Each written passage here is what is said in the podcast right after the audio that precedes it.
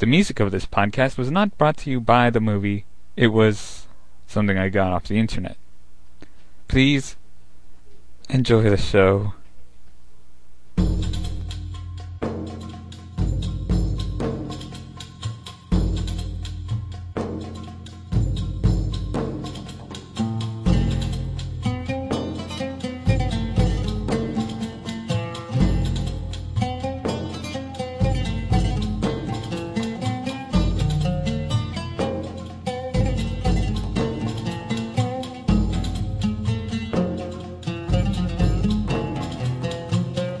Hello and welcome to the Iron Panda Show. I'm Joseph Strill, and today I'm talking about My Beautiful Girl Mari.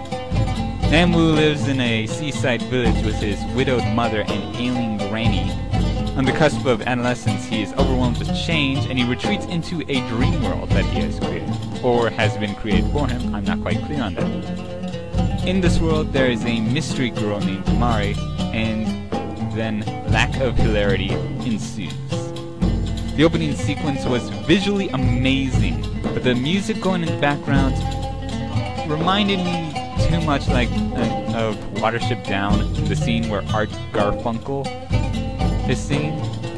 Uh, you can see thing, beautiful thing going over the hills. The, and in the, this particular movie, you see a bird flying through the city, going over a bridge, just this beautiful vision that you can. However, the music was Art Garfunkel. Uh, go funkle yourself, Gar. Anyway, the background music, very similarly, sounded like abandoned garage band loops, strung together to something that made me weep with pain. I don't want to think about it anymore. However, unlike the music, the background visuals are absolutely stunning.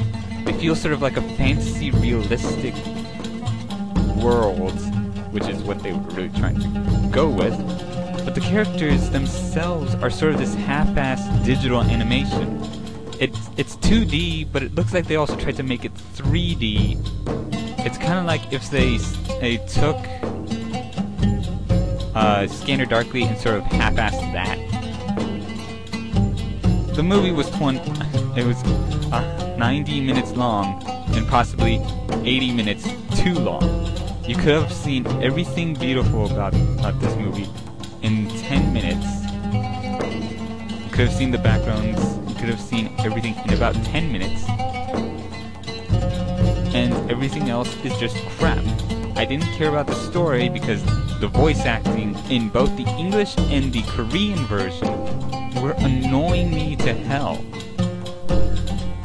I didn't enjoy this movie. In fact, I apologize to Death Note for saying it was worth the career death of a thousand dying dead people.